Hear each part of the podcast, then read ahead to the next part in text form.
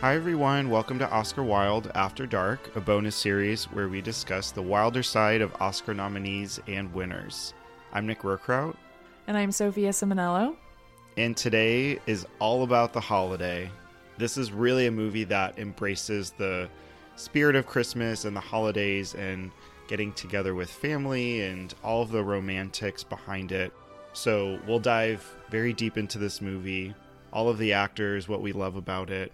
But I would definitely say this is a movie I rewatch every year, and it just keeps getting better and better. Yeah, this is a movie I look forward to every single year. I went to one of those like brunch screenings at the Alamo Draft House for this a couple weeks ago, and it was just so fun. The crowd was like exclusively women over the age of 50, and then like some sorority girl types. It was very, very fun. Just to hear the reactions. But yeah, you know, it's time to be leading ladies of our show, not best friends. It's time to look for corny in our lives. All of the great lines that are in this movie. But yeah, amazing cast. I love Nancy Meyers. And we don't really get the opportunity to talk about Nancy Meyers on the show because her movies aren't embraced by the Academy, but they are embraced by us. She is an Oscar nominee for quite an older film that she did. I haven't seen that one. But with your screening, were people quoting it and kind of screaming or cheering at the screen at times? It was a rowdy screening for sure, which is fun because it was, I would say a lot of times when Jude Law would appear, we would get a lot of like, oh my God, like whispers and people getting really excited. I mean, people were cracking up at everything too. And just a lot of Kate Winslet's line delivery, everything with Jack Black, which is very much secondhand embarrassment for me, but I still love those scenes anyway. But yeah, it was fun. I think you could sort of tell with a movie like this, you know, going to see it in the theater, that people had all seen it before. Yeah, it was great. It was just a really, really fun thing to do. So I guess let's get right into it. Description here, if you haven't seen it yet. Two women troubled with guy problems swap homes in each other's countries, where they each meet a local guy and fall in love. It's directed by Nancy Meyers. It stars Kate Winslet, Cameron Diaz, Jude Law, Jack Black, and more. Fun precursor awards for this film. No BAFTAs, no Critics' Choice, but we do have the Teen Choice Award for Chick Flick. It did win. Incredible. I think it was also nominated for Best Kiss between Jude and Cam. So they didn't win, but... Not Jack Black and Kate Winslet. Do they kiss in the movie? There's just an awkward scene when he kisses her cheek and then says something weird and then kisses her cheek again. I love Jack Black in this movie. I like can't contain my excitement. That's one thing I want to ask you about. And another award was the International Film Music Critics Award for Best Original Score for a comedy film. And this is Hans Zimmer, kind of one of the sleeper hits that he chooses to do. And I love the score. Oh my God. Yeah, this is actually my favorite Hans Zimmer score. I'm not even kidding at all. I know he's done so many incredible scores. And if you think of, for example, Inception, The Dark Knight, Interstellar, Dunkirk, a lot of those Nolan movies. He won for Dune and The Lion King. I mean, he has so many. Pirates of the Caribbean, yeah. He has so many good scores, so many iconic scores, but I absolutely love this score. I have a holiday playlist that I'll, you know, revisit every year. And a lot of the tracks from his score, they're on that playlist because I just think it's so beautiful and it captures the spirit of Christmas so beautifully. I love it. I also love how the movie itself is playing on being a composer, and that's who Jack Black's character is, Miles. So we get what he is composing, and there's this cute scene where he writes scores for different characters, and he writes one for Iris too. But also, like, later on, there's a scene in a Blockbuster where he is singing scores from Best Picture nominees. Do we want to talk about that scene now? We can do that. So that scene, I would say, is peak secondhand embarrassment for me and also peak Jack Black. He is just you know, carrying his two little frozen hot chocolates from Coffee Bean and Tea Leaf, just walking into this Blockbuster, and with each movie that he picks up, like Driving Miss Daisy, mm-hmm. I think Gone with the Wind is the most extreme. Yeah. Which I love the Gone with the Wind score.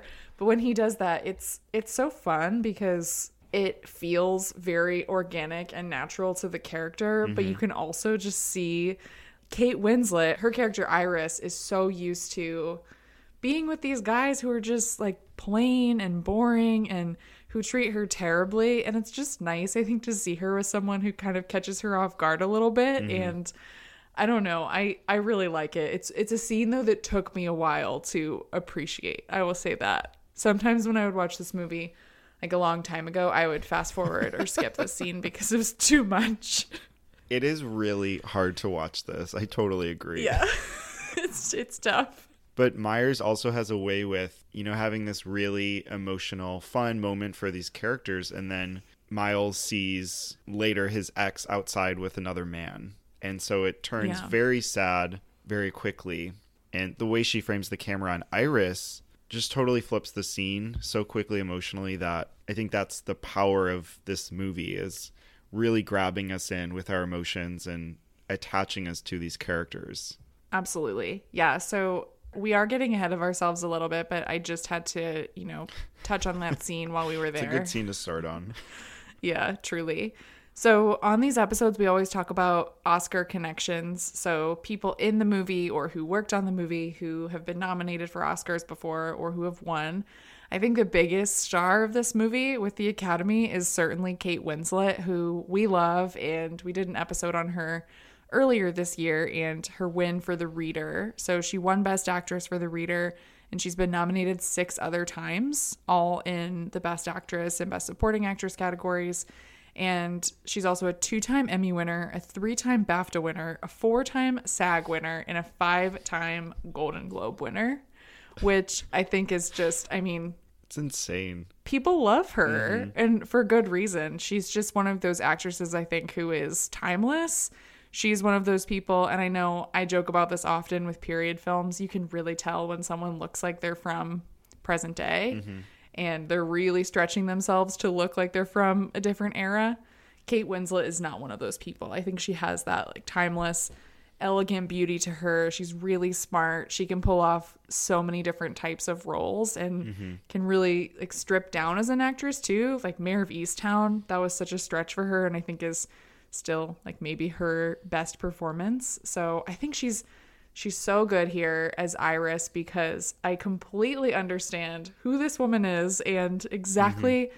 like what she's going through with this heartbreak at the beginning. And I love how Nancy Meyers starts the film with her narrating, you know, all about love and unrequited love and setting us up for the adventure that she's about to go on and really, I think, what she needs. So, yeah, I love her in this.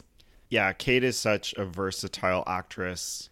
She's British, obviously, so she's done a lot of those period pieces before, too. Mm-hmm. Sense and Sensibility, we've talked about on the main show a tiny bit. So I think seeing her in something modern like this, something where she was really scared about the comedy, she really looked toward Myers for help in a lot of these scenes, and I think it totally works. And you really do, from the beginning, know who she is. She is so good in these close-ups where she tears up at this holiday party, finally seeing Jasper, getting engaged, and you just understand so well. And I think you can bring personal experience, memories into this too, of wanting somebody so badly, but it just isn't meant to be, and you can't see that. So you immediately feel for her as well. It's just so smart how they introduce these characters and how quickly we get to know them and feel for them. And the fact that she's a journalist who covers engagements and weddings is just so brutal. It's such a good detail for that character, because she really does have to immerse herself in the world of love. Mm-hmm. And it's something that she can't find. So that's another really smart detail that I think Myers sort of takes from like the screwball comedy genre. I feel like that would have played really well in like the 30s. Or even early into the 40s. Totally. So Kate Winslet is our only Oscar-winning actor in the film, but Hans Zimmer, the composer, won 2 Oscars for Dune and The Lion King. And then Joe Hutching was the editor. He won 2 Oscars as well for Born on the 4th of July and JFK. So there is a lot of above and below the line talent that is recognized by the Academy. And we have a few other nominees to go through as well. Of course, we have Cameron Diaz, who sadly hasn't been nominated for an Oscar, but she was nominated for a BAFTA for supporting actress for being John Malkovich. She won. This is an insane win. Mm-hmm. The New York Film Critics Circle Best Actress Award for There's Something About Mary. Wild. I am obsessed with that. That's so great. And she also has 4 Golden Globe nominations. So maybe Cameron Diaz will, come back. She's been in retirement for a bit and will win an Oscar or be nominated for one. I think she's so fabulous as Amanda, this very type A woman who, lives in LA. She's addicted to her work. She can't really find time for herself. She can't cry. And she's really good at making this character likable, because I think that a lot of times, in a movie that maybe wasn't made by Nancy Meyers or that didn't have an actress like this, we would find the Amanda character completely unsympathetic. But here, I feel like I really do find myself rooting for her and in just understanding why, she hasn't really found that other type of happiness yet. She has had this really successful career. I love that she cuts trailers. I feel like that's such a good addition, too. She's in the movie business.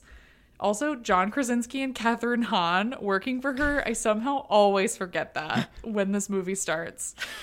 I love it. Yeah, it's so good. And yeah, with Cameron, she is, I think, the hardest character to sympathize with, or at least see in this world, because she is somehow cutting trailers. I didn't know they made this much money. She has millions, obviously. This house is stunning. She lives such a wonderful life. Not a cheap life. So I think right there, it's okay, how are we going to connect with her? I think Myers also breaks down those barriers so quickly. We see her just have fun, let go. It's also funny that even after making Charlie's Angels, she said this was the most physical role she had ever done. Oh my God. And there is a lot of running, jumping, dancing. When she's trekking in those heels down the road when the car won't take her by Rose Hill Cottage. Yeah. But in the end, I think, like everybody in this film, you end up feeling for her when she cries in the end. It's she's having her moment. You love to see it. We also have Jude Law. He's a 2-time Oscar nominee. He was nominated for supporting actor for Talented Mr. Ripley, which I love that nomination. Mm-hmm. And for actor for Cold Mountain. He ended up winning the BAFTA for The Talented Mr. Ripley. But I feel like here he is literally the perfect man. He might be the most perfect man in any Nancy Meyers film. Well, maybe Keanu and Something's Gotta Give. But I feel like Jude Law for me here, he's almost the type of man I would have made up in my head when I was 16. Maybe that has to do with this movie, but he's British. He's so good looking. He's so good with his daughters, making that incredible tent for them. His house is amazing. He loves to read. The way he puts his glasses on, Mr. Napkinhead, all of it. He's another Brian Bedford for me, who is just an unattainable man. This is not real. Yes. This man does not exist. It really came to me when Cameron comes in, meets the daughters, finds out that he's a widower and has 2 daughters. It kind of makes him mysterious in a way, but obviously he meant it for the best, not to scare Amanda off. But yeah, he's just too good. Too good looking, too nice, too caring. He takes her home when she's blackout drunk and, is there in the morning with coffee to comfort her. It's great. It's just not. It's for the movies, though. It is, yes. Completely for the movies. And then next we have Jack Black. No big wins, but he was nominated for 2 Golden Globes. Both were for actor in a comedy or musical. First for School of Rock. I do love that nomination. And then for Bernie, which I haven't seen, but School of Rock is definitely a classic. Also by a really well-known writer-director, Richard Linklater. I would have given Jack Black an Oscar nomination for School of Rock. I think he deserves one. Yeah. I love that movie. It really does have so much charm, and it's a really fun one to revisit like this. Okay, next we have Eli Wallach, who is my favorite character in the movie, Arthur Abbott. I need you to think about a more ideal situation for me at Christmas than going to LA and befriending an old man who needs my help and who tells me stories about Cary Grant and gives me movie recommendations. The guy, nonetheless, who added the kid to Casablanca, just stumbling across him only for Kate Winslet. But yeah, this is like the sweetest part of the film for me. Yeah, I love him so much. You know, giving Iris her self-confidence back, and also the way that she helps him find his confidence again. I love it. And I just love how he talks about old Hollywood with her. But yeah, he has an honorary Oscar, and he also has won an Emmy and a BAFTA and was nominated for a Grammy. So he had quite a successful career, and he passed away at 98 years old. So he had a very, very good long life. Yeah, I love when they go into his house, and it seems like clutter, but a lot of memories of Hollywood too. And then you see the Oscar on the windowsill. Yeah. And you see all the other awards too. And she doesn't really react to them as much as when they finally make a point to show the Oscar and remind everyone that that's the big one. I thought it was interesting. Of the four leads in the movie, only Jude Law doesn't have a star on the Walk of Fame. Like, even Jack Black has one. Interesting. Yeah. I wonder if it's all of his personal life scandals with the nanny. Do you remember that? With Sienna Miller and the nanny? No, but it kind of sounds familiar. I feel like you've mentioned it before. This, for some reason, really just, it took over in my mind when this happened. This would have been, it was like all over the tabloids and everything back in the time. Yeah, okay. This happened in 2005. So Jude Law, this was when he was incredibly popular. This movie came out in 2006, so this was right around the time of this scandal and when Jude Law really was like at the height of his powers, which is so wild. But Jude Law was engaged to Sienna Miller, and he was having an affair with the nanny of his kids. Oh, wow. And it was just this like this big deal. Yeah, where it was just, and because the Brits, they're even worse with tabloids than we are, I feel like, in the States. Yeah, it was a big deal. I remember seeing it all over Entertainment Weekly, and we would watch Entertainment Tonight and Access Hollywood, and it was just like the scandal of the moment. And they broke off their engagement. So it was really bad. Jude Law is sort of a cad. He's not the best guy. So it's sort of funny that he's in a role like this as this perfect man in the middle of a scandal. See, it really isn't true. No, it's quite the opposite. But I feel like just thinking about the stars, like how Jack Black, I feel like, is newer to the scene. And Jude Law also has tons of hits. Like, he was in Hugo. He did Contagion. He's been in, Grand Budapest Hotel. So I feel like he's had a longer legacy too. Like, he's still around, maybe not as popular, but I feel like he's more of a household name than Jack Black is, at least worldwide, maybe too. I think it's different because I think, like, yes, people know Jude Law who like follow higher brow things, but like Jack Black has done so much voice acting throughout his career. He's had all of these animated movies like Kung Fu Panda, and he's been in like Jumanji. He has a band, Tenacious D. A lot of his credits to sort of stretch across different types of media, like music, TV, comedy, film. So I think he just maybe has a wider reach, whereas Jude Law is strictly a film actor. I don't know if I would call Fantastic Beasts highbrow, but you know.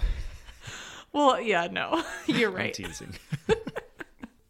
Wow, Jude Law's career really has taken a dip. Replacing Johnny Depp, yeah, I don't know. That's quite a role. Another fun fact is that next year, Kate Winslet and Jude Law will be co-stars again. Returning. In a movie called Lee, which, not to jump the gun and already predict next year's Oscars, But I think that Kate Winslet could be coming for another Best Actress Oscar next year. I love that. Yeah, so it's a movie she's producing as well, and it's based on a book, The Lives of Lee Miller. It says, Lee Miller goes from a career as a glamour model to enlisting as a photographer to chronicle the events of World War II. Okay. Marion Cotillard, Alexander Skarsgård, Naomi Morlant. Oh, is he replaced? Where's Jude? I don't see him. Never mind. Forget what I said. Alexander Skarsgård replaced Jude Law. Oh, wow. Well, Kate can still come for her next Oscar. That's fine. Yes. Maybe Jude Law's been market corrected by Alexander Skarsgård. This is a crazy cast. That'll be great. Yeah, no, I'm really, really excited. And then also Nancy Meyers. So she has one Oscar nomination for original screenplay for Private Benjamin, which you said you haven't seen. I think you should definitely see it. Goldie Hawn is really good in it. It's fun. Do you have a favorite Nancy Meyers movie? I think it has to be this. Also, The Parent Trap, that was iconic growing up as a kid. Watched that all the time. I kind of hate it's complicated, and you know how I feel about Something's Gotta Give. Ugh, this hurts me. More so Jack Nicholson. Something's Gotta Give. Diane Keaton is incredible. She, obviously in anything, but she really does make these like charismatic films and big characters. So it would be fun to get another one from her soon. Yeah. No, I love Nancy Meyers. I think she's known also for her interiors in her films. So the kitchens obviously are big, but I think she's just really good at telling women's stories, and they're just fun movies always. It's just like easy to slip into these worlds. And yeah, for me, I mean, I love The Holiday. I love The Parent Trap. That was a very influential movie for me growing up, a movie that got me into movies for sure. But I think Something's Gotta Give is my favorite. Oh, wow. I also wear turtlenecks at all times, no matter the season. So I really relate to Diane Keaton in this movie. And I just, if she's in anything, I really love it. But I like Jack Nicholson a lot more than you do. But Keanu in this movie, 10 out of 10. I think I will have to say The Holiday, because it's definitely the one that I've seen the most out of her films, too. Mm-hmm. And the other Oscar nominee from the film is Dean Cundy, who is the cinematographer. He was nominated for Who Framed Roger Rabbit, which is a fun nom. That was a clip from our Oscar Wilde After Dark bonus series on our Patreon. If you like what you heard and want to hear the rest of the episode and the other bonus episodes we have released so far, you can go to patreon.com/Oscar Wilde, where you can subscribe for a small fee and get bonus episodes, early access to our regular season episodes each month. Also, you can respond to polls into upcoming episodes and topics. And next time on After Dark, we'll be finishing our Benefer series, talking about some of their more recent releases. So far, we've talked about Selena, Good Will Hunting, even Geely and Jersey Girl. So it's been a wild series, and we'll be doing some more series in the new year. Yeah, and a little bit about Oscar Wilde After Dark, too. We cover movies from Oscar nominees and winners that would never in a million years receive Oscar nominations on their own, or that are just a little bit different. So this gives us a chance to cover, you know, fun other movies like Ma and The Shining. We have episodes on those too. So yeah, definitely head over to the Patreon and check them out. Thanks, everyone.